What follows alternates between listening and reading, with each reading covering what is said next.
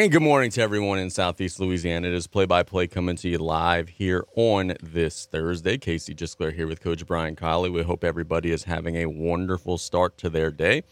We are uh, as well. We've had a wonderful start to our morning. We'll be live until 1 o'clock, and we've got two calling guests today that'll be joining us throughout the course of the show. At noon, we're having a non local coach, but a guy who made some local waves and who, frankly, is from this area. Coach Kirby Loupe with Brusly the undefeated Brusly team. They will be joining us at noon to talk about their incredible start to the season. And then at 12:15, we've got our Terrebonne General Thursday interview with Mr. Stan Gravois. I look forward to chatting with Stan about the LSU bowl game. LSU gets the number one running back in the country to commit in Harlem Berry. Um, all that good stuff. We'll chat with him about the Saints and high school, of course, everything in between. Um, bottom of the show, we're going to discuss some different things that have been happening in the world of sports in the last couple of days. So we look forward to discussing some things um, throughout the 90 minutes that we have allotted here on play by play. But as we always do, we're going to open up with our scoreboard update from yesterday. And today we're going to actually start off with the girls. I don't know why I didn't pull up the girls one first. I had the boys pulled up here. So we'll start off with the ladies first and we dive into our local scoreboard, and we could tell you that HL Bourgeois rolled over Terrebonne 59 to 21, a decisive win for HL Bourgeois over Terrebonne, improving to 2 0 in district play. Terrebonne is struggling, man. It, it, it's a grind for them uh, on the girls' side, and Bourgeois takes full advantage and gets a big victory in the district play there, defending their home floor. Yesterday, in girls basketball action, in a game that you were able to hear right here on KLEB, we had South Lafourche getting a 48 to 45 win over ED White. Nyla Lyons scores 16 points. Ellie Lorraine scores, I think, 12, 13 points, something like that. She was in double digits. Caroline Adams scores 26 points for ED White. Caroline just didn't get enough help and support. 26 of their 45. ED White had an opportunity late. They had the ball with like six or seven seconds left. Freshman Kylie Johnson gets the rebound just kind of loses track of the time, loses track of the situation. They don't get off a shot. South Lafourche gets a three point win against ED White. ED White is a 12 win team. That win catapulted the Tarpons from 32nd in the Division One non select power ratings up to 30th. And they're closing that gap between they and the number 28 school. Huge win for Coach Jenkins and her team. We were their partner. Lady Tarpons, one thing that stood out to me, and I didn't realize this until I talked to Darian after the game Lady Tarpons are undefeated at home. They've beaten Thibodaux at home. They've beaten ED White at home. Like they've got some good wins at home. And the kids were telling me after the game, like, we're just so much more comfortable playing in front of those big crowds. They don't this is a team that doesn't like the empty gym early morning tournament game. They like the packed house and the big venues and boy, when they're playing in the tank, they're a different team. They beat Thibodaux there, beat ED White there, and got a big one last night. Big, big, big win for South Lafourche last night. Yeah, uh, I, you know, I think it came down to South Lafourche's third, fourth, fifth, and sixth player. Uh, were they were better than ED White's third, fourth, fifth, and sixth player last night. They got scoring. Um, besides your big two, you knew what Nyla Lyons and Ellie Lorraine both of them had outstanding games for the Lady Tarpons last night. And you had Adams and number 50, uh, Cortez. Cortez for uh, the Lady Cardinals. You knew what you were going to get from them, but the, the so called role players stepped up. Uh, Veda Prejean, two big, huge yes. three point shots in the fourth quarter. Uh, when Laney Alario uh, look, if I was drafting a team, she'd be one of my first I would get because she brings a spark to that team and she plays hard, hits a three pointer on the buzzer into the first quarter, and uh, Estrella Rivera taking a charge in that fourth quarter, making big shot a big shot on the baseline, made her free throws. Uh, they produced, so it was a solid win for the Lady Tarpons last night and hopefully they can take this game, build on it, and get some momentum going forward because district play is right around the corner. No doubt about that. You mentioned the role players, man. Uh, Rivera was great. Praise on you. I'm just echoing everything that you said. Um, for a South Lafourche team that, um, look, I think that they've got to to um, if, if we're being critical about anything, they've got to figure out how to close out games a little better. You're up 10 with like 2.30 to go. You let E.D. White kind of back in it a little bit. But the one thing that we said really throughout the broadcast is that it was a Lady Tarpon team that outside of that last two minutes or so really never blinked. They were in the lead the whole game. They would go up seven or eight, and E.D. White would make a little run and cut it to two or three. Um, then South Lafourche would make a three, get an and one, whatever, extend it back out to seven or eight. Then E.D. White would make a run. Like every time E.D. White came charging, South Lafourche never blinked. E.D. White even tied it at one point. Um, but that was very impressive. They withstood all the waves and they never let the waves crash onto the shore and do any damage against a team that has 12 wins, against a team that has a lot of star power. That was very impressive. The fact that they bent a little but never broke and found a way to get a signature win against a very quality opponent. Yeah, it's a great point. They didn't they didn't collapse. Like sometimes in the past, you you know teams feeling a little bit pressure. You have a ten point lead. The other team comes back and ties it. You might like fall apart. But Lady Tarpons did a great job, and uh, Ellie Lorraine was going to make sure that didn't happen. Her senior leadership last night, she didn't get, she does not get rattled at all. Nope. Uh, just smooth player. She made a couple of big shots, and uh, I mentioned this in the the post game show last night. Uh, Nyla Lyons for a freshman. She's Her ridiculous, uh, man. her court awareness was un- unbelievable. Yeah, she's a special, special player, man. So big one for the Lady Tarpons. Uh, also on our girls basketball scoreboard from last night, St. James gets a 51 to 48 win over Holden. St. James has a bunch of wins. That'll be a, a key district game for Ed White later in the year, and for everybody who plays St. James later in the year. They've got a bunch, a bunch of wins. They get another one last night. That was our girls basketball scoreboard. On our boys basketball scoreboard, we had a big time signature matchup in our area with HL Bourgeois and Terrebonne playing on the reservation. Well, HL Bourgeois shine bright. They get a 56 to 41 win over Terrebonne. I didn't watch the game, but I watched highlights from the game and I spoke to some people who were at the game.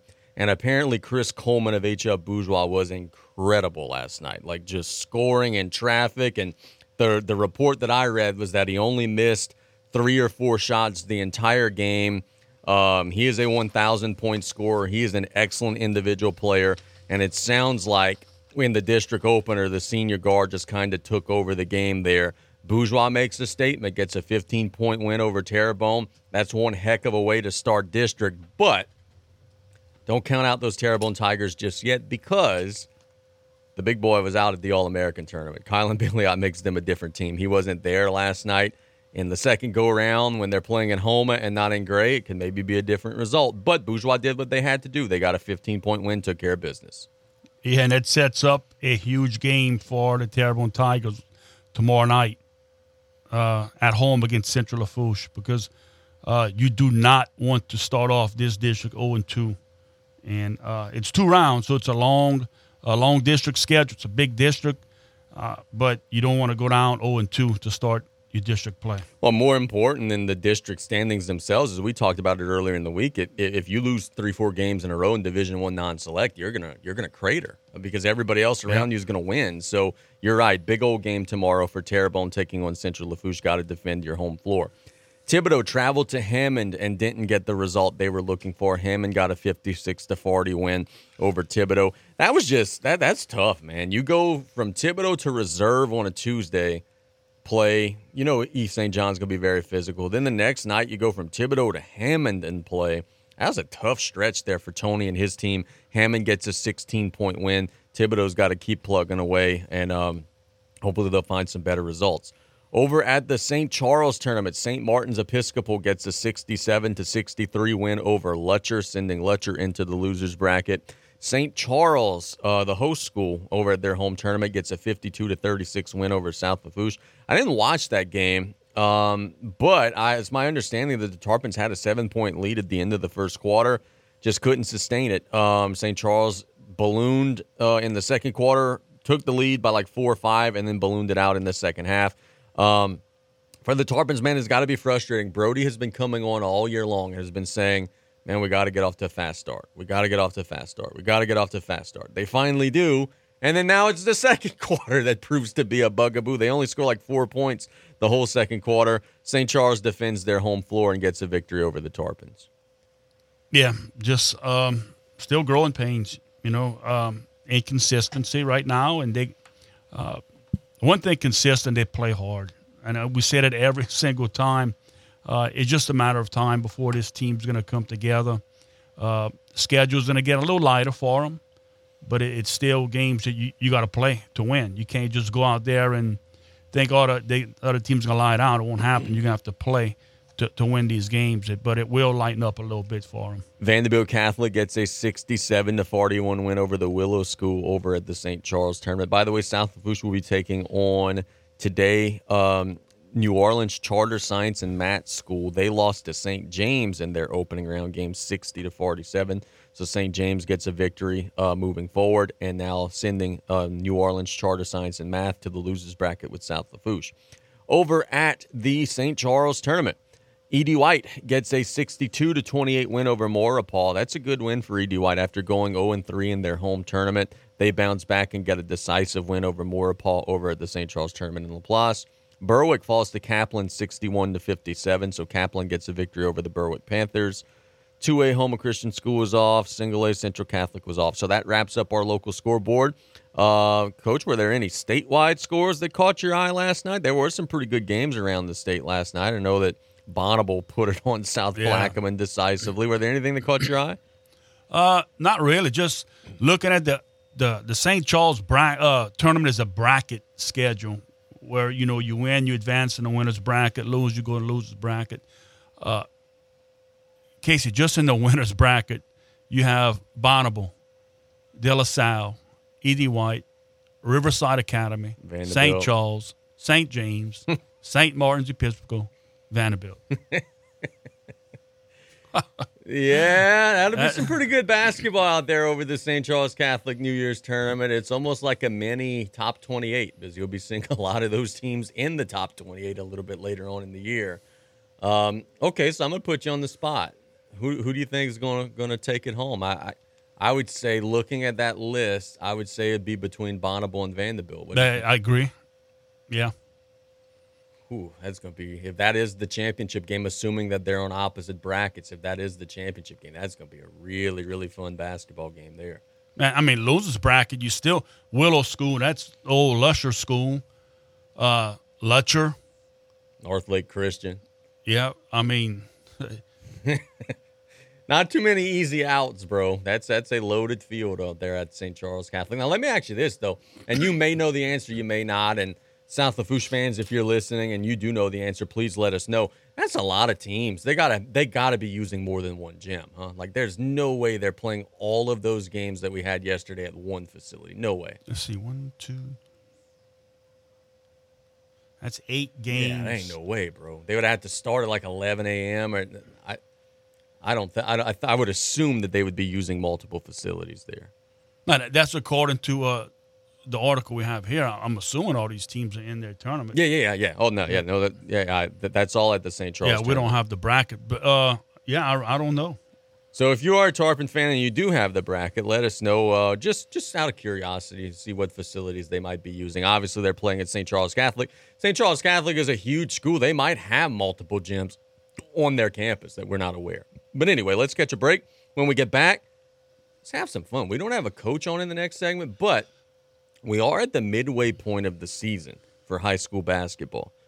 We're going to talk about maybe handing out some mid-season MVPs, some mid-season coach of the year, some different things that we're going to do to spice things up. There are a lot of tough decisions that we could make. It's play-by-play, and we'll have some basketball discussions in the next segment right here on KLEB. Absolute Fitness wants to welcome our community to come back and check us out. You'll discover an amazing environment and a friendly and welcoming staff at Absolute Fitness. We have a 12,000 square foot facility with all new top of the line equipment, new saunas, an amazing smoothie bar, personal trainers, and much, much more. Absolute Fitness offers many types of very competitive memberships, along with a dual membership with our proud partner, CrossFit Brackish. Absolute Fitness at 17092 West Main Street, Galliano. Celebrating 75 years in business. Danos has been setting the standard for generations. Become a part of something bigger and join the team. We're currently hiring for drivers, warehousemen, riggers, crane operators, and forklift operators to work out of Port Fourchon. So apply now at danos.com or call 1 833 GO DANOS.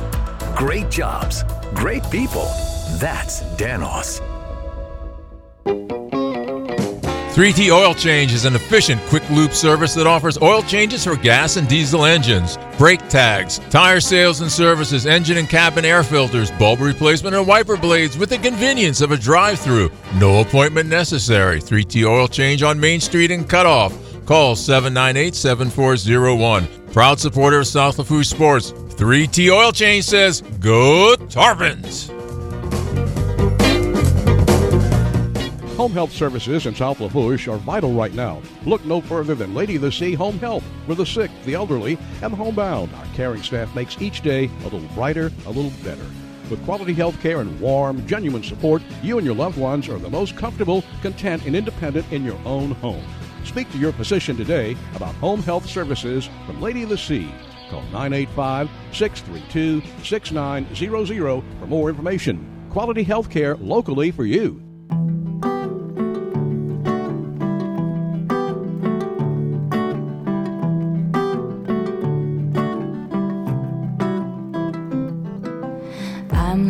Water when your ship rolled in that night. Want to thank Brooke uh, Ogeron for sending us the bracket of the St. Charles Catholic New Year's tournament. Um, we got some clarity now on at least who's going to be playing whom um, throughout the course of the week. Remember, we said, hey, Bonnabel and Vanderbilt are going to be in the championship game. Well, no, no, no, they're not because they're playing one another today in the second round. So that'll be a big showdown matchup between the Bruins and Vanderbilt. That one today is at six o'clock at St. Charles Catholic. If you're making your own schedule, that's good scheduling. yes, indeed. We've got, uh, let's see, St. Martin will be taking on Riverside. That's another winner's bracket game. Uh, St. Charles will be taking on St. James in the winner's bracket. De La Salle will be taking on E.D. White in the winner's bracket. And then in the losers bracket, we got Maurepas taking on um, North Lake Christian. They call them uh, Sci High in the bracket, but it's New Orleans uh, Math and Sciences. They'll be taking on South Lafourche. That one is at Riverside over at 445. We got South Plaquemine who will be taking on the Willow School. We saw South Plaquemine, didn't we?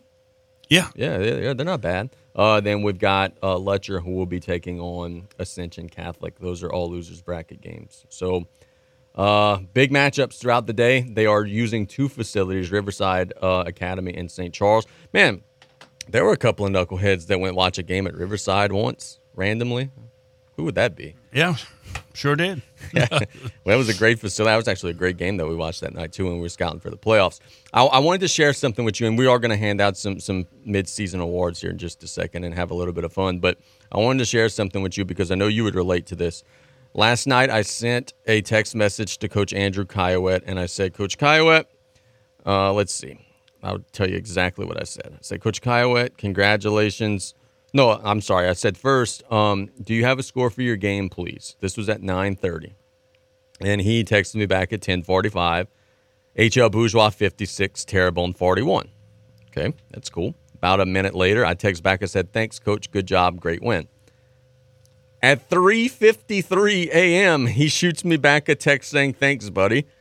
Um, you remember those days of being up at 3 a.m. and 4 a.m. and being I not now he could have easily just been waking up and taking a leak too at 3:50. I don't know. I don't know that he was necessarily still at school, but you remember that grind of late nights, early mornings, and everything in between. The old ball coach was up at 3:50 shooting me a text thanking me for the, the well wishes. Those are the good old days, right? Hey, crazy. But I miss those. I was about to Uh, say yeah. that's the part of it that you Yeah. said you missed the most. Yep. But uh, behind the scenes work, trying to game plan, and uh, yeah, I, I I miss those parts of it for sure. Yeah, no doubt. So Bourgeois gets a big win. Now let's talk about this. Let's start on the girls' side. It is the preseason, uh, not the preseason. It's the middle of the season. It's it's mid-season. Girls basketball. Let's start with handing out our coach of the year. I'm going to give one. You could give one, you could agree, you could disagree, whatever it may be, however we decide it. Um, you got Vanderbilt, who's incredible, playing very well, but they've got a loaded roster. You got the Lady Tarpons, who are playing pretty well, exceeding expectations from last year. Um, Coach Nick Sinak at ED White, exceeding expectations, playing well. I'm going to go a little bit of a different way here.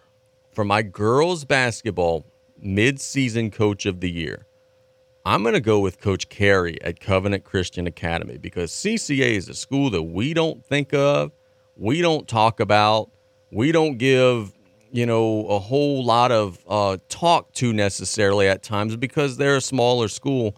CCA is eight and five. They have won, I believe, six games in a row.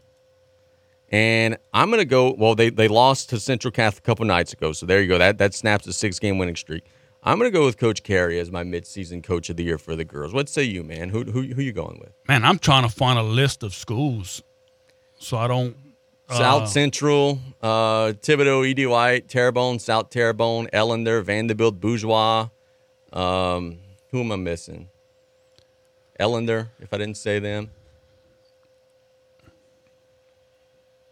Man, I, I'm I'm gonna go with the the, uh, the easy one Who's that? with uh, Vanderbilt. Okay, Coach Col- hey, look, Coach dude, Coleman. It ain't easy to coach a lot of talent, and, and they got a bunch of it, but they're really, really good. No, and and I think uh, uh, a very close second right now uh, could be Darian Jenkins with the job she's doing. I would tend to agree. They're they're doing a good job, man. Um, they are nine and ten, and looking at what they have ahead, and I like to forecast this out. Looking at what they have ahead, they got a game with Terrebonne. I think they're going to win. I think they're going to beat Morgan City tomorrow. Dominican will be a challenge. I think they'll beat Ellender. I think they'll beat South Terrebonne. I think they'll beat Mount Carmel. Like they're about ready, in my estimation, to get really hot. And I, I do think that they're going to make the playoffs in Division One non-select. And if they do that, you, you know, you're right. I think that she deserves some recognition. On the boys' side, for me, and I know they lost yesterday. I'm going Brandon Brown, bro. You lose. What's up? Uh, I was searching his name as you said Oh, it. uh, I'm going Brandon Brown. You lose a big six eight. You lose a bunch of seniors. You lose Kobe Jones, and you lose guys that are all over your roster off of a 20 plus win team. It's a Terrebonne program that has struggled in recent years. Uh, they're 13 and seven. I'm going Brandon Brown, man. I, I think that Coach Brown is our preseason coach of the year. Now they've still got some work to do, right? They've got a you know big one tomorrow. They got to play Morgan City in the midweek next week. They got some work to do. But I think that the job that they have done piecing their roster back together, I'm going Terrebonne all day long. I'm on Brandon Brown. He's my midseason coach of the year. yeah, I, I would agree. I think um, uh, Andrew Caillouette But they've the had a big Braves, turnaround big too. turnaround from last year, and I would also put in the mix. And this, people might say, "What you, you look at their record?" Uh, Tony Clark, hey now, Thibodaux High. I think uh, he's doing a super job. His team has been improving, and look, if they can find a way to score the basketball, this team is going to win some games down the stretch. It, it, it's just it, it's a struggle right now on offense for him, but uh, I think he's doing a super job at Thibodaux. Yeah, I, I agree. I agree with that. Let's go on the girls' basketball side of things. The most valuable player. Um, Coach, I, I, I got to tell you, I think we saw her last night. My pick for girls' basketball most valuable player. Ed White doesn't have Caroline Adams, I mean they're they're not twelve and six. They're not number six in Division Two select. I mean, she scored what 60, 70% of their points last night. She's a Nicholls signee for a reason. She's a very gifted player. But the thing that I like the most about Caroline and the reason why I give her that midseason recognition, and it's almost to a fault at times, she could at times be too unselfish. Yes. She passes the ball and makes the right basketball play at time. Like last night, you and I were calling for her in a game where she scored 26 points to maybe be more assertive and more aggressive, but she's that kind of a talent. Um, if we're listing value and who's the most valuable player, ain't no way Ed White is 12 and 6 if Caroline Adams is not on that roster. Yeah, I I would agree. If that's the way you're going to attack, they're the most valuable to her team. Uh, yes, there, there's no doubt. I'd also put in that mix uh, Nyla Lyons Oh, yes. because without her, the Lady Tarpons are a different team. Uh, but as far as uh, the most valuable player, not so much you know for her team if she wouldn't be there, but the best player, I guess, uh, Michaela Charles. Michaela Charles is ridiculous, and, and, and there- there's you know I mean ridiculous in a good way. She has evolved her game so much. She was an interior player, back to the basket post player, who now at times is their point guard, bringing the ball up the floor, shooting threes in the mid range. The only reason why I chose Caroline, quite frankly, is because I think that if Michaela Charles, you know, had a bruised finger and had to miss two games, I think Vanderbilt could still win Right, because of the great talent on their roster. I don't know that the same could be said uh, there, but I tell you what, if I were a coach, I wouldn't mind having either one. I think that they're both incredible. On the boys, it's really tough. My goodness, is it really tough?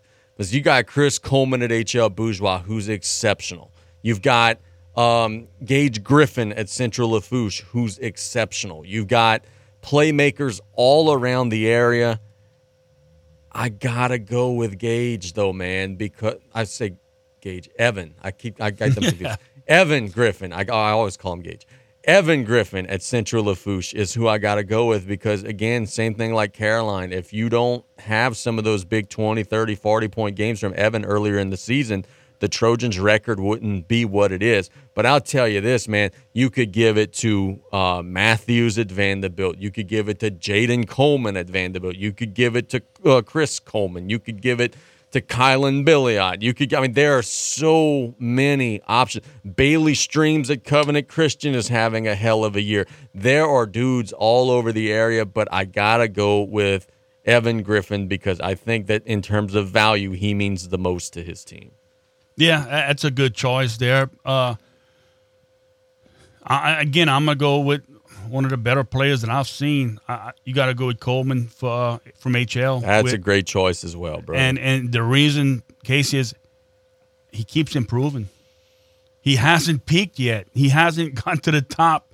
He he's just he gets better and better, and uh, I mean he's gonna he's a force to be reckoned with on that on that court. Oh, no doubt. That's an incredible choice, man. Look, so just wanted to do that. We had a free basketball segment. It is right at the mid-season point. Wanted to give some attaboys and some attagirls to some folks who are doing a good job. But now we've got to catch a break because we're going to the phone lines in the next segment. How often can you say on January the 4th that we're going to be talking to a coach of a team that is undefeated? Coach Kirby Loupe and the Brusly team, they're 14 and 0, sitting at number three in Division Two non-select. He's been eager to come on the air with us. Can't wait to chat with him in the next segment. It's play by play. We'll be right back after this. Education, prevention, care. At Terrebonne General Community Sports Institute, we're committed to impacting future generations through promoting healthcare education and disease prevention. Our team specializes in athletic injury prevention and post care, using the latest techniques to help athletes perform at their best and stay in the game or get them back in action. Discover more about how Terrebonne General Community Sports Institute provides healthcare for our community at tghealthsystem.com.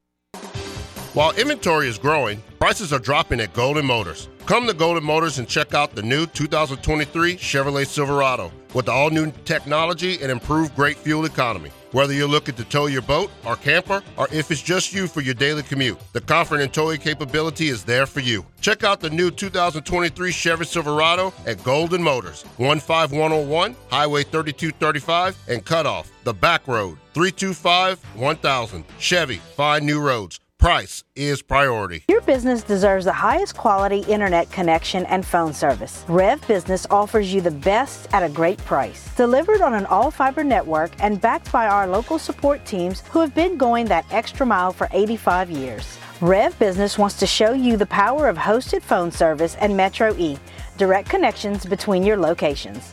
For a limited time, get three months free.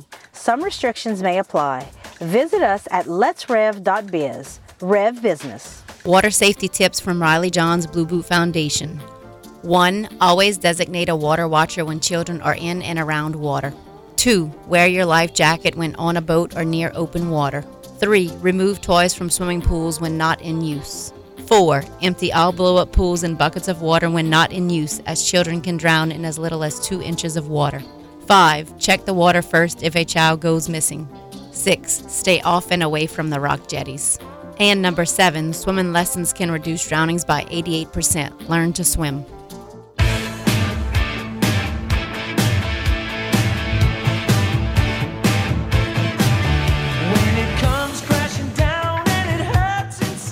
Welcome back to Play by Play here on KLEB. We open up our lunchtime hour by going to an undefeated boys basketball coach of the Brusly Panthers, Coach Kirby Loupe, who's on the line now. Coach, good afternoon, buddy. Good to talk to you. How we doing today, man? Hey, doing fine. Happy New Year to you guys. Same to you, brother. Look, you guys are 14 and 0, are playing some really, really good basketball. We were super impressed with your team over at the Core Holiday Invitational. And frankly, bro, you guys won a couple of thrillers. You got a two point thriller against HL Bourgeois, then the great overtime win against Shaw, with your boy making the big three pointer there. Your team um, put some skins on their back out there the core invitation. That's two huge wins, and you guys are 14 and 0. Yep, it's uh, you know, we we have a lot of kids that have uh, a good deal of experience. Um, you know, we went to the top 28 in in 19, the COVID year, and uh, lost pretty much everybody off that team. And so a lot of these kids had to play early in the, in their careers, and uh, you know we went through some through some growing pains, but uh, you can just see the maturity uh, as basketball players on the court. And um, look, we have some we have some kids that aren't afraid of the moment, and and it showed this weekend in these two teams. You know, Bourgeois, you'd have to find a better seven loss team in the state of Louisiana and, and show me they're solid. Uh, I played at Thibodaux for for Coach Caillouette. Uh, I, I know the job he does with his teams. They're going to be tough. Uh, the, the the point guard they have, number two, uh, is a special player, and um, you know we come out of that game. We, we we didn't shoot the ball well from the free throw line, and, and I think that allowed them to stay in late. But you know we pulled that one off, and then we knew Shaw was going to be really tough. They're one of the better teams in Louisiana. They're super long, uh, but you know credit to our kids, man. They played really well and and and hit a couple big shots down the stretch. Coach, one of the things that I really like the most about your team in watching them over at the DY tournament is, man, just never panic. Um, you know, you guys could get dealt with some adversity. You know, the other team can make an 8-0 run. You guys could have to call a timeout, whatever it may be. The mood and the demeanor just never changes. They give you 110%. They never hang their head. Bro, that that's amazing to see because there are not very many teams that have that same gutsy mentality anymore. Yeah, you know, and we talked a lot about it throughout the, the early part of this year. Uh, we really didn't hit that adversity. You know, we we hadn't trailed very often, uh, and then we went to Episcopal and, and we fell down by nine at the half. And and I told them at halftime, I said, okay, here's the moment we've been talking about, and we come out and outscore them 28 to three in the third quarter, and and and um, you know, and then this this tournament we faced, you know, those last two games. I mean, we both games we kind of trailed, you know, most of the game, and and just super proud of them. You know, it's it's uh it's something that that we we've talked a lot about in the locker room, but you have to see it come into play on the court when they actually uh, go through those those times. So super proud of them for continuing to play and and just I told them during the game of the show during the show I'm like, man, I have a front row seat to this, and it was just it was really impressive watching them compete at such a high level and and make the plays they needed to you get the opportunity to be a coach of a very quality team. You also get the opportunity to be the dad of a very quality player, man. Your kid was out there in the final minute of overtime against Shaw throwing darts and was making big three pointers, clutch shots, getting everybody fired up. Dude, I can't even, like, I got the chills just thinking about it. I can't imagine what it must be like for you experiencing that. You know, I've talked to, I've talked to several coaches. Uh, Cody has been around our program his entire life. He's been in the locker room you know, uh, at every sport. I've coached him pretty much his whole life at every sport. And um, I've talked to so many high school coaches who have coached their kid in the past and just tried to feel out, you know, and, and get a, a good evaluation of what this would be like. But you just don't understand it. Look, he's my favorite player I've ever coached. He's also uh, the kid I butt heads most with in my career as well. Um, but you look, he he is fearless. Uh, he has a very high IQ. He wants the ball in those moments and, and you know I've probably watched sometimes you got to sit back as a dad. That's hard to do because you have to be coached first and foremost. But I've probably watched that shot 200 times since since Saturday night. Coach, I've seen you guys play a couple of times, and uh, I came away impressed with your transition game. Uh, you put pressure on teams, no matter the score, by getting your guys out in transition and trying to shoot layups. You get fouled a lot of times on those layup attempts. Just talk about the importance of that transition game. Yeah, you know, Brian, um, I, I guess six, seven years ago when I first got to Brusly, um, we went to the top 28. We wasn't there. Uh, we didn't make it. And I went watch all those games, and I'm watching Wossman and Madison Prep and Scotlandville and Bossier and all these teams that's there every year, and and that's the way they play, you know. And and so uh, we talked as a staff back then. Demario Jackson was my assistant, who's now the head coach at, at LSUA, and uh, we just said, man, we have to start playing like that because that's how everybody in those in that building's playing. And so, look, we we took some beatings uh, when we first incorporated it, but we practice like that every day. We're up and down the floor. We do a lot of disadvantage drills. That probably pretty much our whole practice is disadvantage drills, and um, we, we've ramped up the skill development. Probably half our practice is skill development now, and um, you know that that's where basketball has gone. It's, it's a positionless sport. Everybody has to be able to handle it, shoot it a little bit, and uh, look, we, we're at our best when we're up and down the floor. We have some athletic kids. I want them to be aggressive. I want them to, to I tell them all the time, I want you to play your game, as long as your game doesn't include you having the ball in your hands and everybody else watching. So, it's it's things we talk about a lot. It's things we watch on film, but you know we're gonna we're gonna attack the rim. We're gonna try and play fast. Uh, we we understand we're gonna make a couple of more mistakes than the average uh, team because we want to play so fast, but I think we get them back in, in certain possessions as well. Coach, talk about now the psychological aspect of hey, you're 14 and 0 the kids are so connected today. They could log on to GeauxPreps right now and see your power ranking, and they could see the record of all your future opponents and all the you know all that good stuff. I'm sure the kids are super excited and with good reason. But how do you make sure that they stay grounded and understand? Hey, man, we got to make sure that we're continuing to get better before the more meaningful games in February. Yeah, no doubt. And uh, look, we, we we lost in the quarters last year to Iowa. Um, they're really good. They're, they're right above us in the power rankings. They return their whole team. We pretty much return our whole team. So we know what that game looks like. Uh, we were defeated in that game. That that's been a pressure point the whole summer for us. Uh, it's in our locker room. You know, the top 28 state championship is, is the goal for this team, and it's something we talk about every single day. And we have, you know, we have our biggest rival, uh, Port Allen tomorrow uh, at Port Allen, and we know what that game's about. It, it's it's um, it's a, it's a big time intense rival. Um, and, and just two years ago, you know they were a state champion. They were a lot, you know, they were a much better team than we were, and we went in there and upset them at the buzzer. So, you know, we talked about that game, and and they understand that you have to go play your best game uh, every night because now you have the target on your back, you know, and and you're going to get everybody's best shot. You're not going to walk up on anybody anymore. So, um, hey, look, it's it's it's a fun time. The kids are excited.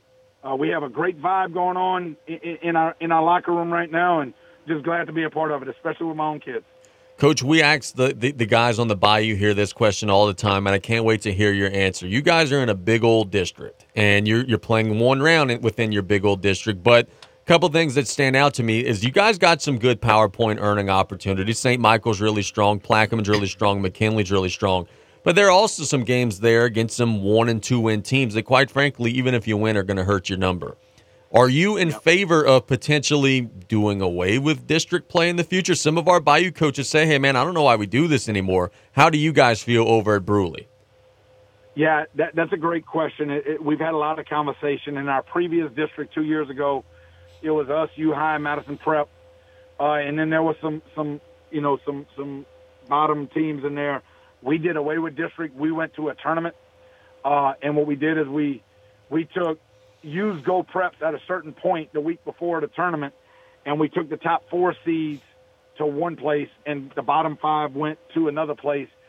And uh, you know, I think I think those teams that are that are one in fifteen, you know, they don't want to go play those those really good teams and for their kids either. You know, because for them it's about trying to gain some momentum at the end of the year, trying to build a program so I was in favor of the tournament. This district didn't want to do it, um, but it, it's something we continue to talk about.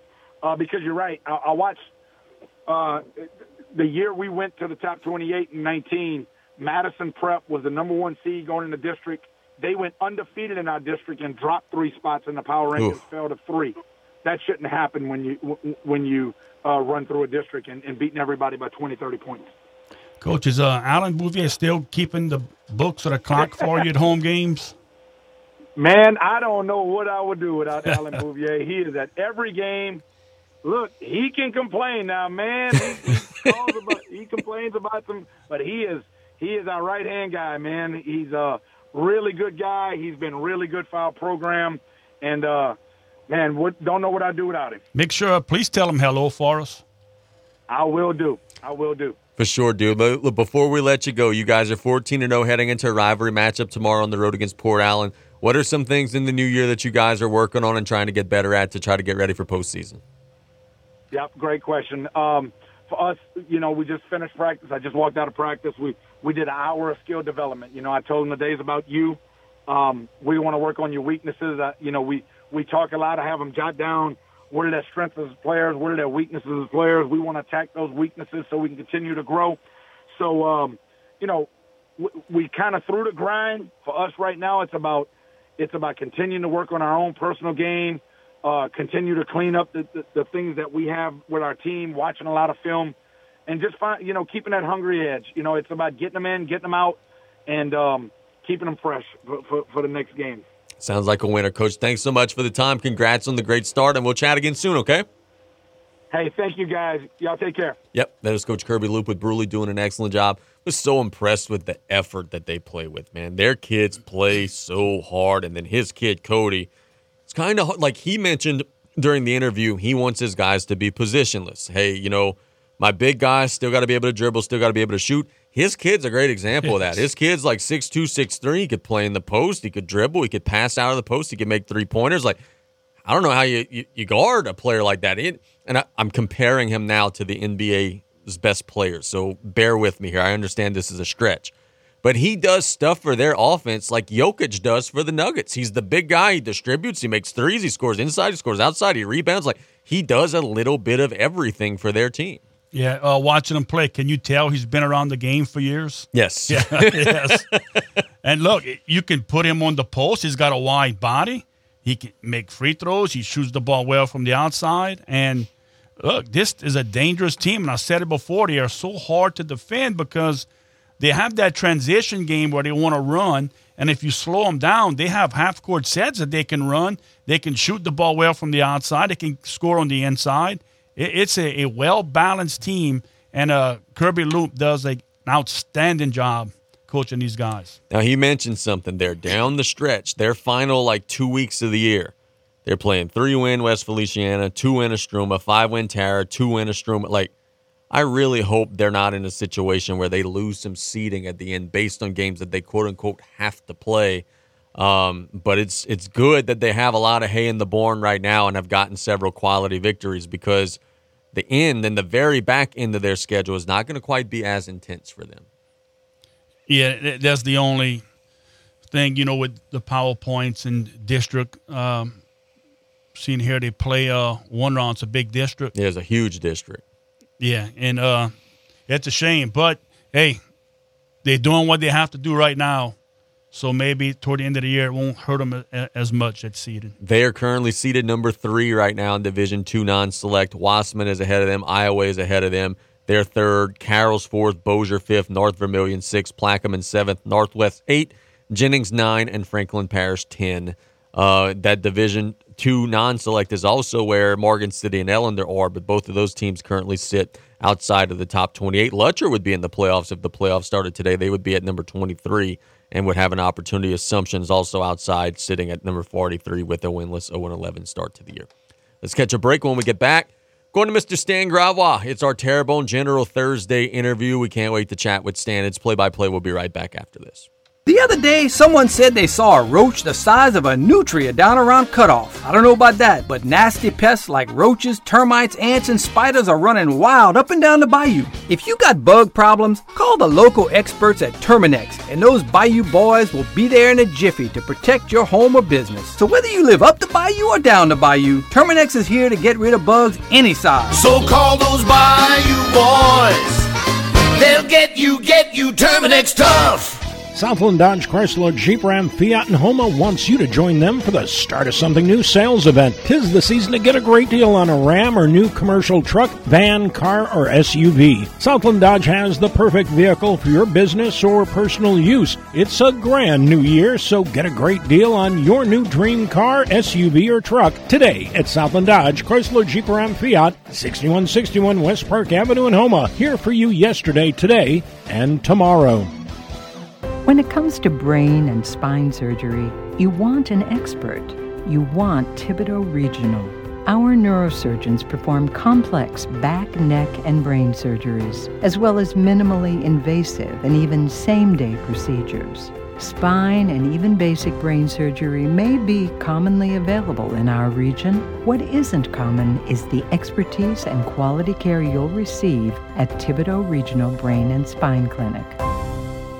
Welcome to No Wake Outfitters, located in Metairie, just east of Causeway Boulevard. Your one-stop fly shop, kayak, and sportsman outfitters. You can check out our new kayak demos and our new pool and sea casting demonstrations. We have a new selection of functional and comfortable apparel from your favorite brands for the cooler weather. And our dedicated staff is here and ready to provide you with the knowledge to make an informed purchase. Come on in to check out some of our exclusive brands, such as Rugged Road, Turtle Box, Orvis, NuCanoe, Old Town, and oh yeah, NuCanoe 2022 kayaks are now 20% off. No Wake Outfitters, 1926 Airline Drive in Metairie. Come on! Yeah! If you want it all back, jump to your feet right now! Oh! We thank Coach Kirby Loupe and the undefeated Brusly Panthers for his time in the last segment of the show. Now we go to the phone lines again. It's Thursday and it's a little past twelve fifteen, so that means it's time for our Terrebonne General Thursday interview with Mr. Stan Gravois, who's on the line now. Stan, good afternoon, buddy. How are we doing today? Hey guys, I'm doing well. Hope you're doing well also. We Happy are. New Year if I hadn't told you guys yet either. No, same to you, Same buddy. to you. We, we are doing well. Um, last night in the local area, we had a big one. HL Bourgeois gets a sweep over Terrebonne, opening up our 5A boys basketball play for the girls. They've been playing for a little while. Our local 5A district, man, it, it the river schools, with the exception of Destrehan, are pretty strong, but the Bayou schools are pretty strong too. And now we've got a big one with Terrebonne and Central Lafourche. One of the things, Stan, that Brian and I have been talking about is that, yeah, these teams are going to beat up on one another, but they all also have to be very careful because if you go on a two week stretch of losing four close games in a row with as competitive as Division One non select is, you're going to lose your seat and maybe not even make the playoffs. So you want parity, but you don't want to go on any type of bad streaks because of how doggone tough that bracket is. Yep, that's uh, that's a tough district, and it's going to be tough all the way. And I know you get, you know, power points for playing good teams, but now everybody's going to be beating up each other in that particular district, so it's going to sort of level out a little bit. I, I would say this: last night I wasn't real surprised at the outcome of that game. Just during the holidays, seeing both Terrebonne and seeing HL Bourgeois. I think Terrebonne's still sort of searching for that consistency on the boys' side of things, and I don't think they found it yet. On the other side of the coin, man, HL Bourgeois is just athletic. You know, uh, a lot of it looks like a, a team full of guards who can just run and actually, and you saw this. Actually, you were there for the core uh, tournament when I was sitting with Coach Albert. Coach Albert kept telling me that Coleman was capable of taking two steps beyond the uh, half court line and putting it up, and he was going to make it. And he was exactly right. I mean, they- they're that kind of team. So I think HL Bourgeois is going to be in there unless they sort of get down on themselves. I think they're going to be in there the entire way. Uh, Terrebonne, I think, is going to have to find some consistency somewhere along the way. And I got to tell you, it's, real early on. But that game against Central Lafourche is huge for Terrebonne High, Yes, it I believe. I, I think you don't win that one, and all of a sudden there's a little bit of self-doubt going in there. you know, you know, Billiot was sort of going to play, not going to play. Now he's playing this weekend, you know, in in that All Star game in Texas. So it makes it a little tougher to find that consistency. So yeah, I, I think that a team in that particular district who gets hot and stays hot, obviously is going to be the team that's going to win it, but is also going to be the team that's going to be in the home side of the bracket.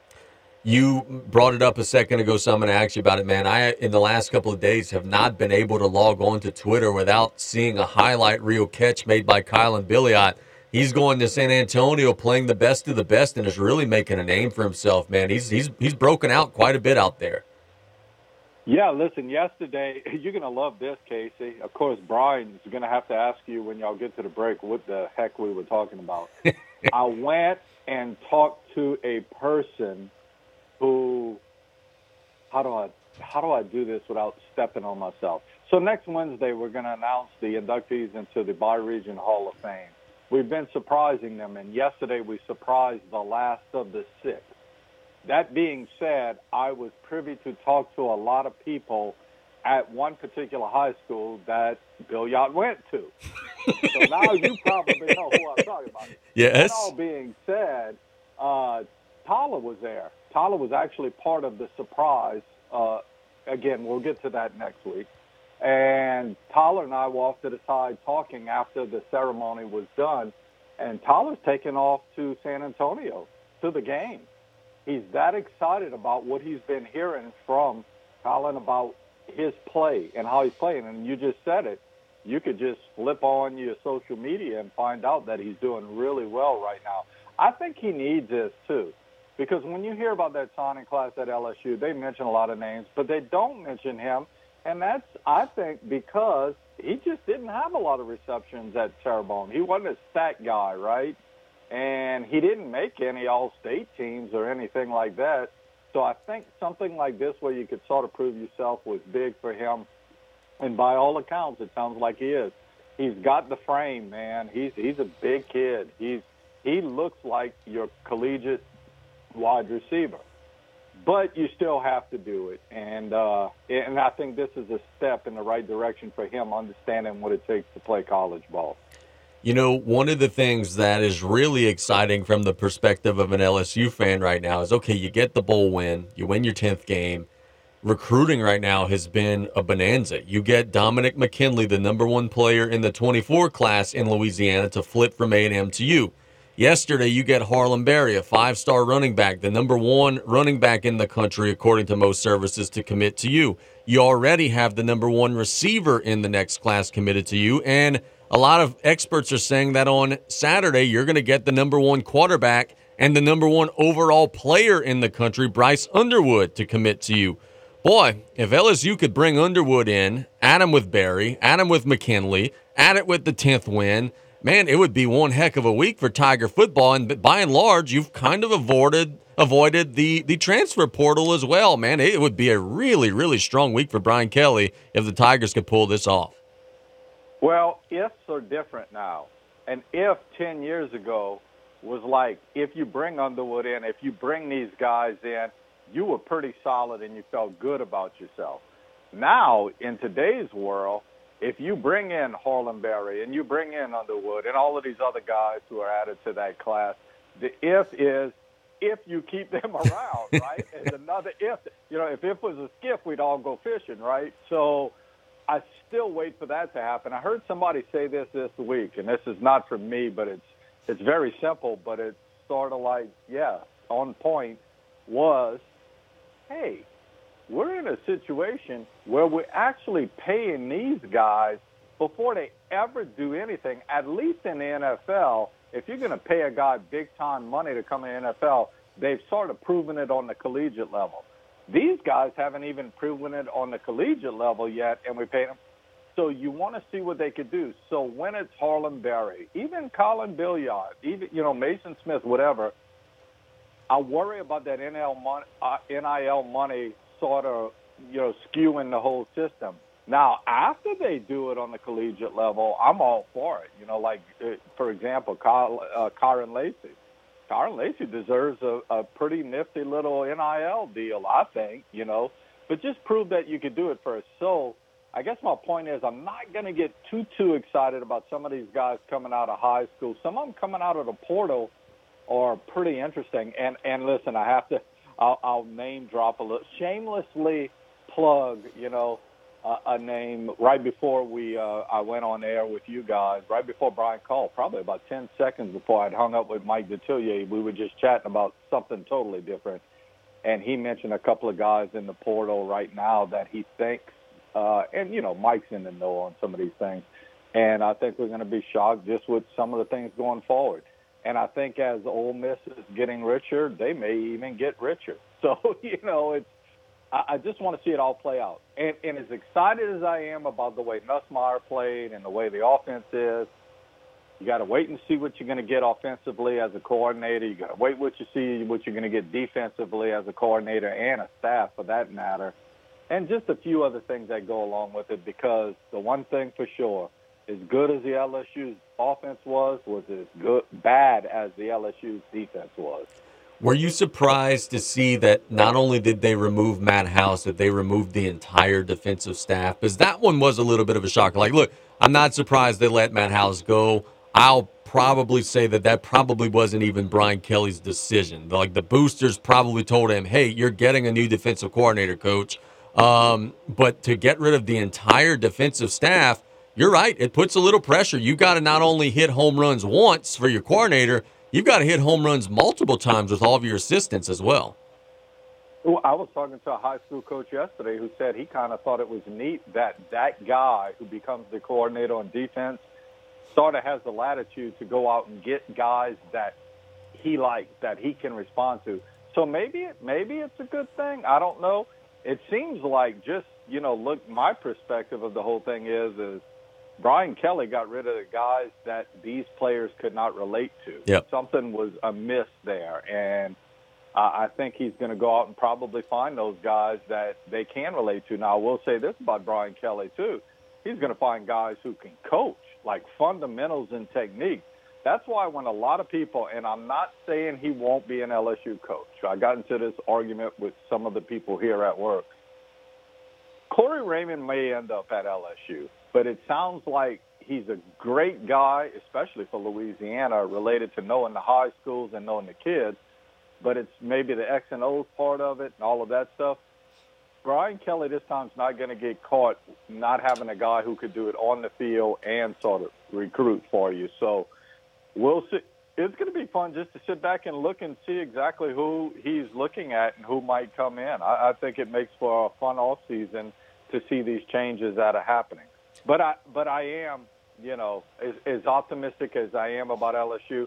I do understand that the whole landscape of college football is going to be interesting going forward. You got two teams playing for a national championship in Washington and Michigan who are not full of blue chip players. That, that's not how they were built. Uh, the portal certainly has helped in the case of both schools, but primarily Washington with Penix. But uh, no, it, it, it's going to be interesting to see how things sort of level off after the portal and the NIL world have been instituted in the next, say, five to ten years. Nussmeier was 31 of 45 in the bowl, 395 yards passing, three touchdowns, one interception on one hand, um, you know, early in the game, I was not all that pleased with what I was seeing. You know, they were leaving a lot of meat on the bone, weren't converting third downs. But on the other hand, it's a quarterback who, in his first career start, um, rallied from 14 points behind twice, went on a 98 yard drive to win the game late.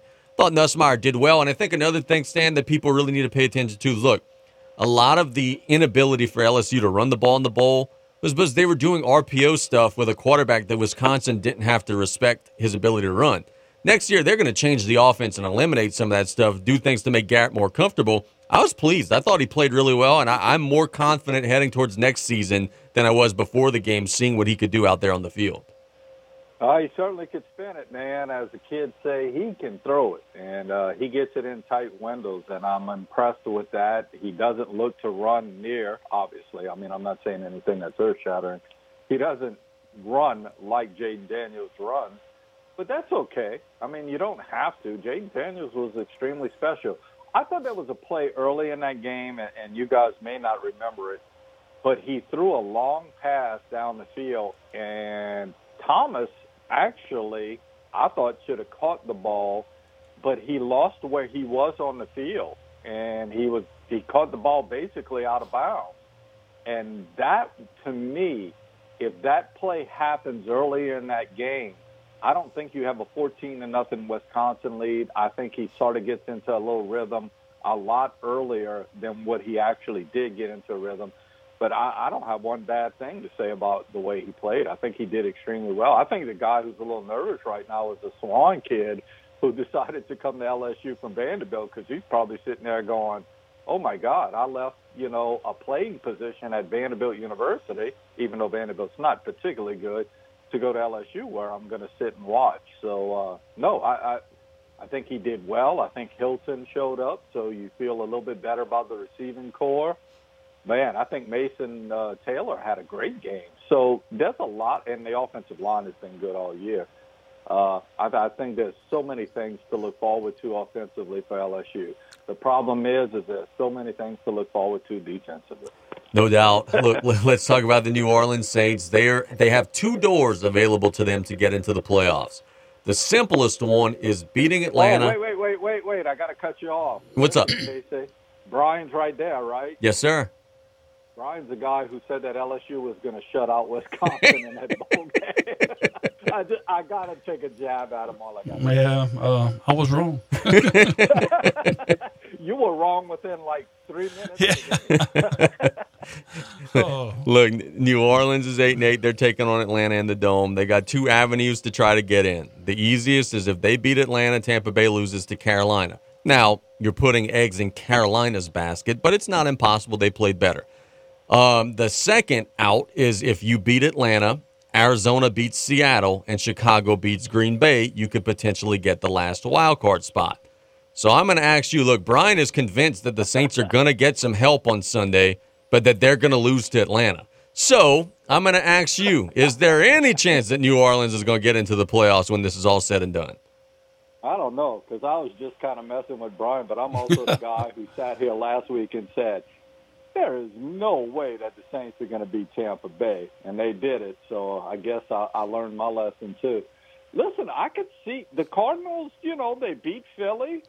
Maybe I could see this. Uh, I don't think the Packers are great, but Chicago, I've never thought this year was horrible. Horrible. They were not good, but not. I thought they could beat teams on a given Sunday, so I could see that maybe happening. Well, wouldn't that be amazing if the Cardinals and the Bears win and the Saints lose? That would be like wow. That would be wild. Uh, I just I, I don't think Atlanta's particularly good, and that's a team I thought would actually win the division. So, yeah, man, I don't know what to think about the Saints anymore. The, the only thing I've come to the conclusion, and I made that comment last week too, was that the Saints won one of the final two. We just need to shut up about Dennis Allen being going because he ain't going nowhere. I mean, there's a chance that they make you know Pete Carmichael the fall guy, but I think we have Dennis Allen, and I think we're going through a year sort of like this again, where it's really hard to get super excited. And Uh, then who knows if the Saints win it and the Bears and the Cardinals come through, or even the Carolina wins. I, I don't know if I get like real like excited or what I do. I, I, I don't even know how to act if that happens because I just don't see the Saints putting together two games. so so we'll just let it happen and figure it out after this Sunday. Stan, the national championship game in college football will be Monday, and I really think it's such an interesting matchup because I think that Washington will be able to hit vertical throws down the field far better than what Alabama could. Milroe was really not playing well on on Monday. But at the flip side, I think that Michigan will be able to bully Washington, run the football, control the clock better than they did against Alabama's front. And I really believe, you know, the old expression, old cliche, styles make fights. Whichever team plays the game the way that they want to play it the best, I think is going to be the team that wins the championship. But I don't necessarily have a lean either way of how that's going to go. I, I'm with you. I, I don't know. I think it's going to be the ebb and flow of the game that's going to dictate the winner. I don't think there's anybody out there who could say definitively they know this team is going to be this team because it's sort of kidding themselves. Because I think it just has to sort of play out. I, I will say that you know the in the in the games leading up, the two semifinal games, I actually had Alabama and Texas winning. Yep, me too. And when the when the game was over, when both games were over, I think the best teams won. Uh, I, even though they were close games and they were great games, I think if uh, it was over again, Alabama would, if they would have won, would have said, "Man, I don't want to play Michigan again." And I think Texas would have said, I don't want to play Washington again. And I think both of those other teams, Washington and Michigan, would have said, God, we let it get away from us. So I do think it's the best two teams.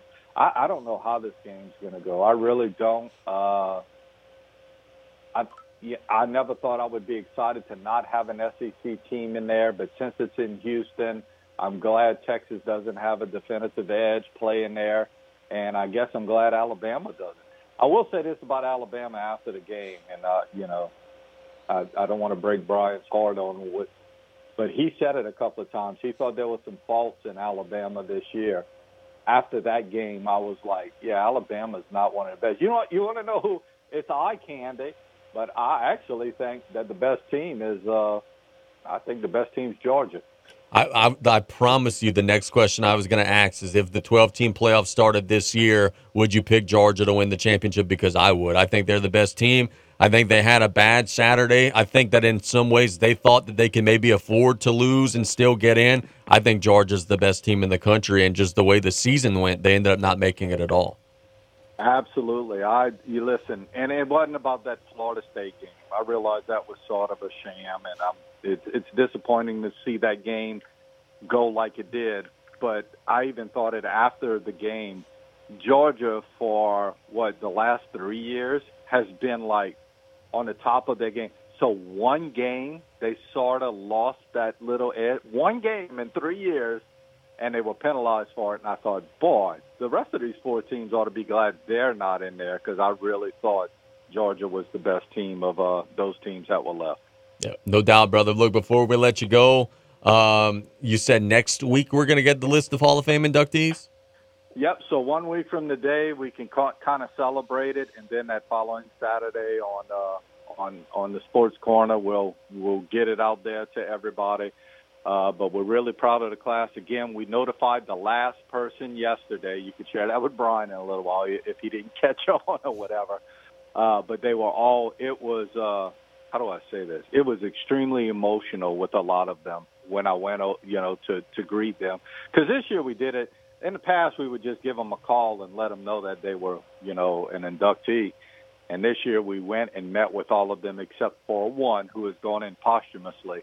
And uh, when we did, they were all extremely emotional. And uh, I think it's going to be a, a great you're going to see the name and say, I kind of know who that is, or I, I remember that name. And then when you see sort of some of the video we found on these people, it'll make you smile and go, wow, that, that guy was from right here in our backyard. So that's always kind of cool. No doubt, my friend. Thanks so much for the time. Looking forward to chatting with you on Saturday. Hey, before we let you go, you coming to Nicholls tonight? Uh, I think I will be at Nicholls. So uh, my good friend Lester Beamer is uh, telling me that these are the kind of games you want to be. He, the Mobile game was good. I saw you there, Casey, having fun. I, I got to sit in one of the black seats there, right there you in go. front of the. Uh, yeah, so that was cool. But uh, no, this this is. I, I love where I live now, man. It's so nice just to go over. So, yep, and uh, uh, Lester's promising me a good night of basketball tonight. There you go. Thanks so much, buddy. Have a good one. All right, talk to you guys later. Yep, that is Stan Gravois doing a great job as always on our Terrebonne General Thursday interview. He said he doesn't have a pick for the national championship game. I don't know that I have one yet either. Um, it's going to be a great game. He also said that, like you, he thinks the Saints could potentially get all of the help that they need, which means it could potentially come down to whether or not they could beat Atlanta. They are a three point favorite against Atlanta. Boy, that would be such a Dennis Allen move to get all the help. Carolina rise up, get a win over Tampa. You know, Chicago beats Green Bay. Arizona, Kyler Murray makes plays, you beat Seattle, and then you could just see the game-winning field goal from Atlanta being kicked in the dome to win a 20 to 17 game. Like you could just see it all happening. Saints been playing football for years, right? Yep. 50 years, whatever, 50 something years. Uh, one time their season ended on a high note, right? Won a Super Bowl. One time, yes, sir. This season will not end on a high note.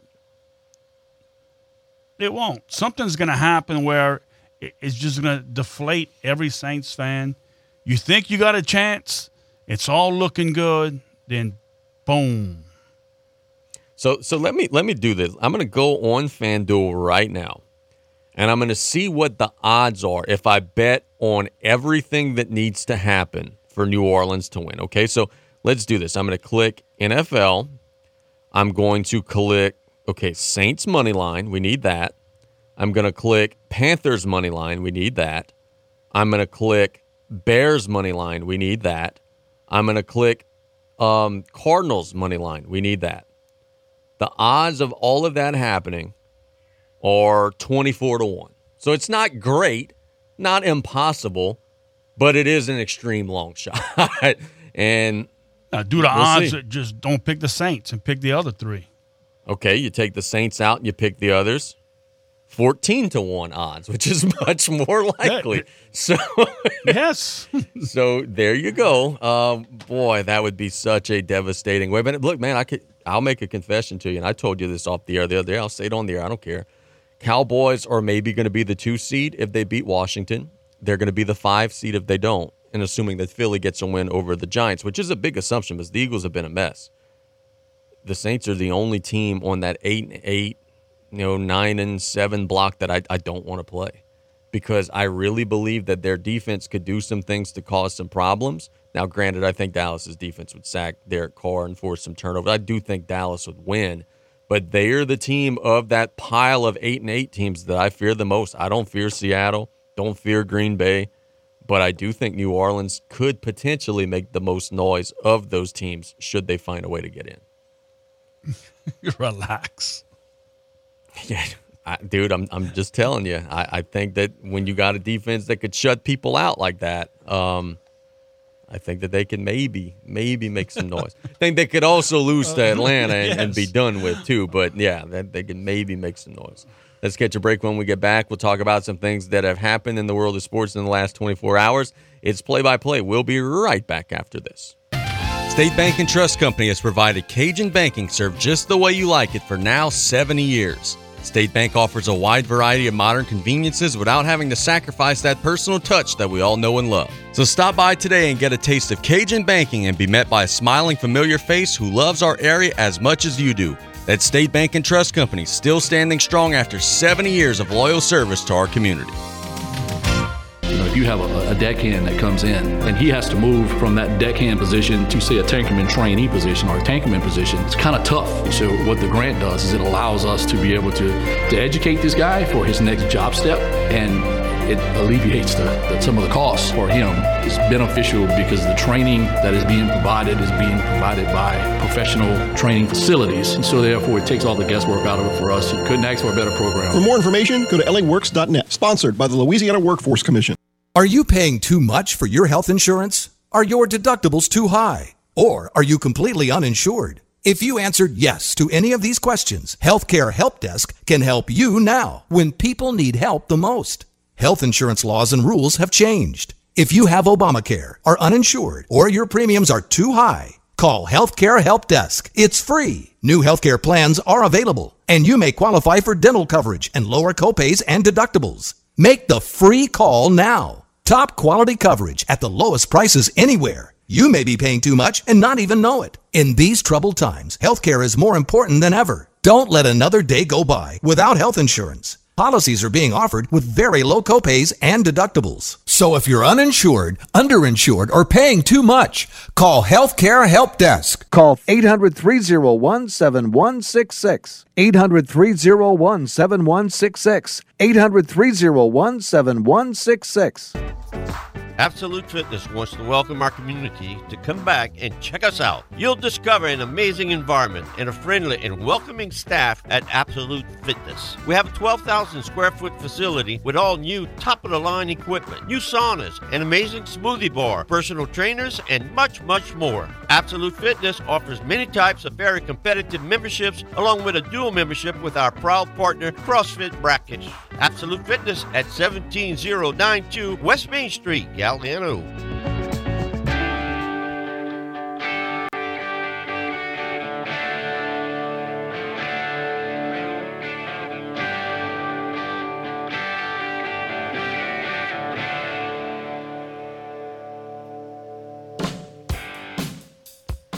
Boy, you gotta love Twitter, right? I guess it's technically called X now, but I'm always gonna call it Twitter.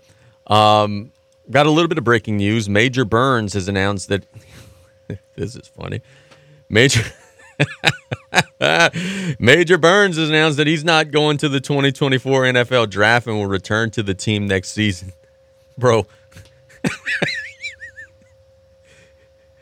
Ain't nobody wants you at the NFL, Major Burns. NFL responds good. We, we have we have seen. I mean, look, I'm glad he's back, all that good stuff. But when I'm thinking of an NFL player, that's that's not exactly who I'm thinking of.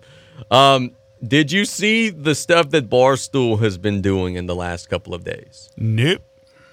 Okay, so their one of their personalities, who goes by the name of Jerry the Kid, has been locked in a room for like three or four days, and has been told that he can't come out until he makes a hole in one on the golf simulator machine that they have in the room.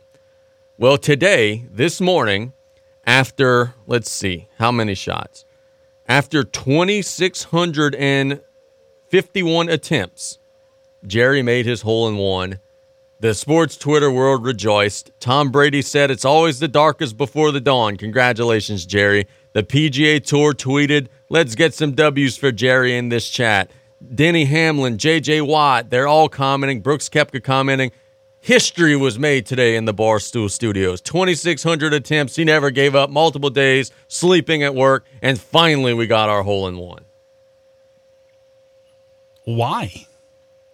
I be, be, because they can, man. Because people and idiots like me watch it. That's why I'll, I'll go and share you this. Okay, they shared a video of the hole in one. It happened two hours ago. It happened at 10:06 a.m. Take a guess how many views that video has had since they posted it. Oh, Probably unreal. In two hours, 5.3 million people have watched the video. That's the reason why they do those things because they can. Um, LeBron James and the Los Angeles Lakers are in some turmoil. I was reading this earlier today from uh, Shams NBA reporter who said there's a growing disconnect between Darvin Ham and the Lakers locker room, stemming from disjointedness around rotation and adjustments. The Lakers are losers of three in a row, nine of their past 11, and are now under 500. Boy, when things go wrong on a LeBron James led team, it's always the coach's fault, is it not? Man, this dude has got more dudes fired, and now apparently Darvin Ham, who apparently they loved last year, they made a run in the playoffs, and he was the hero. Just less than 12 months later, and after the team hangs their championship banner for winning the in season tournament, they haven't been very good since then. And now they're already talking about we're going to get rid of the coach and we're going to do that. LeBron James is poison, brother. Everything he touches wilts. Yep, and I try not to even pay attention to him. Stephen A. Smith said today on his show that the Lakers are an absolute mess and big changes are going to be coming soon. That is um whew, that's a far fall from grace and not a long stretch of time. Let's talk about this um, because I told you this before we got on the air, and it's worth mentioning for SEC fans. The transfer portal, by and large, historically, had been a, an outlet where players would go to maybe seek better playing time. Maybe you're a backup offensive lineman. You go to a school where you could be a starting offensive lineman. Maybe you're a number three receiver. You go to a school where you could be a number one receiver. Maybe you're at a small school, you want to try your luck at a Power Five school, you transfer up to a bigger school. Now, it is becoming an annual auction. And the reason why I say that is because today, Ole Miss star running back Quinshon Judkins told Lane Kiffin and, and the staff that he is entering the transfer portal. He's a true sophomore. This past season, he became the first SEC player since Herschel Walker, which is one of the all time legends, to get more than 15 touchdowns in each of his first two collegiate seasons. One of the best players in the entire country who has been featured and given the ball 25, 30 times a game his entire collegiate career is now in the transfer portal. There's no way that this is a schematic move because they give you the ball every play. You can't be disappointed by your role. There's no way that this is a competitive decision. Ole Miss was 11 and 2 last year and got half of the damn transfer portal on their team. They're going to be loaded next year. This is 100% a money issue. It's got to be. He probably has seen Judkins, that is, seen Ole Miss get three, four, five players in the portal, probably paying out the wazoo to get them, and said, okay, you're going to get these dudes. You're not going to fill me in. You're not going to hook me up. I'm out. And now you got maybe the best running back in the entire country who's a free agent for the highest bidder. Will it be LSU? Will it be Alabama? Will it be Georgia, Texas? Who knows? Ohio State, Michigan. Everybody's got that opportunity, but it's crazy. The transferring used to mean a decision that you would make to secure more playing time and a better opportunity for yourself. Now that's not yep. the case because when you have a guy like Judkins entering the portal, a guy who last season received 271 carries and who also caught 22 passes out of the backfield and had 17 touchdowns for a top 10 Ole Miss team and he's leaving, it's it, it's an auction. Every yeah. year is an auction. And what's crazy, Ole Miss was a good fit for him to get to the, the next level where you're going to have your payday. They, they can't wait for it. So if you're not going to pay me now, I'm going to go somewhere else, get the money. May not be a better fit for him. Then watch his draft, his draft or his stock in the NFL draft is going to drop. It could happen because he wants money now. It's it's crazy, man. Like this is not the way that this was ever intended to be. I'm all for player empowerment. I'm all for if Kyren Lacy has a market to be in some company's commercial and could add value to that brand with his name, image, and likeness. I'm all for him being able to do that. Hell, I myself am the spokesperson for a local company and I get paid to do it. So I understand that. But man, when it starts running into a you had 17 touchdowns last year and you're disgruntled because they're giving the transfers maybe more money than what you're getting or you think you deserve more like this is not anything what the sport used to look like. This is so different, man. And I'm be curious to see at the end of the day he could potentially maybe go back to Ole Miss, right? If they smooth things over. But we're looking at a situation where every team in the country is going to be calling and asking about this dude. He's one of the best players in America. Watch, he's going to stay in the SEC. Oh yeah, oh, uh, this has Georgia written all over it. This Alabama written all over. Maybe LSU. Like he's gonna. I agree with you. I think he's gonna be somewhere in the SEC. Wow, patience. Uh, it, it's unbelievable, man. It, it's truly remarkable how this how this is all uh, changed and how the landscape has changed. LSU reportedly has targeted and identified Brent Baker as their lead target in their search for a new defensive coordinator. Baker was once in Baton Rouge um, and was the linebackers coach. He went to Missouri and became the defensive coordinator there. In one season at Missouri as the defensive coordinator, Missouri went from like 113th in total defense to 25th. Um, so very interested to see if that's the guy that they end up targeting, and if so, good young coach guys familiar with Baton Rouge, familiar with Louisiana recruiting. I think that would be a very good get. I think LSU could certainly um, outpay Missouri. So if that's the guy Coach Kelly wants, I think that'd be a really good move. We'll see how it heads in, the next couple of days. Yeah, it, it, it doesn't matter who they get. If the guys on the field can't tackle, they, they got to improve on their production on the field. They got to tackle people. They were not willing to do that this past no. season. Uh, you might be asking a lot there. Pro Bowl, NFC. Look, no, look, nobody cares about the Pro Bowl anymore. But um, we had a couple of Saints listed in the NFC. Your three quarterbacks: Brock Purdy, Dak Prescott, Matthew Stafford. Let's see. We got a couple of Saints on the list. I think there's one. think. One Saint. Yeah, I'm looking here. Do they have one? I don't even see. Return specialist. Oh, there you go. Kick returner Rashid Shaheed. I was looking for him at wide receiver. So they got the kick returner Rashid Shaheed. Um, only Saints Pro Bowler on the NFC team, and still have a chance to make the playoffs in Week 18 with one Pro Bowler. That's crazy. That's absolutely crazy. Yeah, Derek Carr got close, but when it came, yeah, to the to the goal line, you know, to get off to to be named, stalled out in the yeah, red he zone. Just stalled out. My Cowboys had Prescott, CeeDee Lamb, Zack Martin. Uh, let's see, Parsons got to be here somewhere. Parsons, DaRon Bland, the kicker's got to be there. He's the best kicker in the league. Brandon Aubrey, and then the punter Bryan Anger. So my Cowboys got several. Do you eat like I? I think the Pro Bowl now is like not even a real. I think it's like flag football now. I don't even think they tackle anymore. And I, I mentioned it a second ago. Most people don't even really pay attention. Like, do you have any interest at all in the Pro None, Bowl? none, none, none. Yeah, I'm with you there. And I mean, it's an honor. The players get money and everything based on their, uh, you know, ability to make the roster. But whew. wanted to mention something here. Michael Thomas, not playing Sunday, still out. Michael Thomas, I said this on this show. Got called out. Oh man, you you just mad because Michael Thomas made fun of you on Twitter and uh. when he first went out with his injury, I said on this show, kiss his ass goodbye. He ain't coming back. He was supposed to be out for three to four weeks. He last played on November the 12th against the Vikings. Flash forward to the weekend, the next Saints game will be January the 7th. In my estimation, two months is longer than three to four weeks for a dude who has a knee injury. So either A, Dennis Allen lied when he initially said he would be out three to four weeks. B, the injury has lingered or is worse than what they thought, which would be a training staff problem.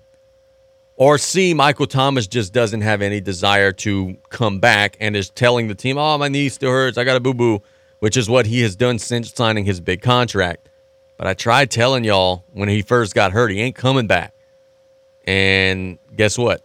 He ain't coming back. He is still out Sunday, not available to play, not ready to return to practice, not even close to being available to play. What a joke this is, dude. Like, this got to be the last year he's on the team. It needs to be. He should be the first one they get rid of. Um, hopefully, they can get something for him. But yeah, th- this dude needs to go. I'm with you there, man. They they got to figure out how to get production from the people that they're paying handsomely to give production to. The Saints restructured Marshon Lattimore's contract and reportedly have made it easier to trade him in the offseason. If you could get, let's say, a second, third round pick for Marshon Lattimore, a 27 year old player who's about ready to be doing extension, you're going to have to pony up to get him. Would you be open to moving him in the offseason? I'm gonna say no because I don't trust Loomis to get value for him. Yeah, and that's that's a fair point too. Um, look, when Lattimore's available, he's very good. The problem is he played seven games last year and only ten games this year, and it's, it's looking like he's out for the season again. But the other teams know that too. They're not going to give you anything worth a crap for a dude that doesn't barely play. He's still on the IR. But it was interesting to see they left that option open. They restructured his deal that reportedly makes it extremely easy to trade him. Um, so curious to see what they try to do there. And the. Derek Carr is going to restructure. Anything to help the team. Derek Carr, man, what what a gentleman, what a great leader. Anything to help the team. Yeah, right? he's going to make history. He's going to be the first NFL player to have to pay the organization to play. to play. I, I see this story on ESPN.com, and God, I hope that they rank them all 1 through 32, but something tells me that they won't.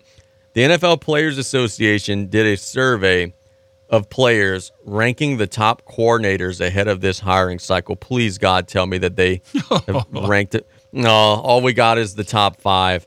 Um, because I wanted to see where Pete Carmichael stood on the list. The top offensive coordinator in the league, according to the players, is Frank Smith of the Miami Dolphins. And how about this? This is interesting. Thomas Brown of the Carolina Panthers is second. The Panthers offense is terrible. Brian Schottenheimer third with Dallas. I get that. Brian Callahan fourth with the Bengals. Kellen Moore ugh, fifth with the Chargers. Those are your five top offensive coordinators.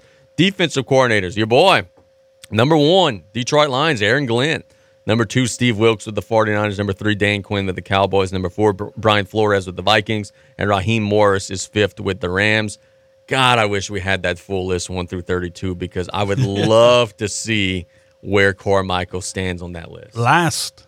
you really think it's That's last? easy. Oh, man.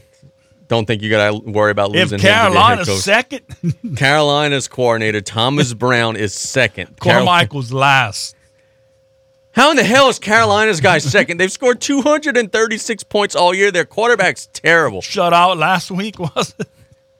I mean, I don't think they scored last week. no, no, my goodness. Yeah, that that's a mess. And that makes me question the validity of this anyway. But I wanted to see if we could find Oh. Carmichael on the list. Let- Carmichael might be six. right. Let's wrap up today's show. We want to thank everybody for listening. We want to thank Coach Kirby Loupe for his time and also Stan. Tomorrow we've got Coach Chandler Gitros who will be on the line. And if we could secure Damien, we'll try to lock him down.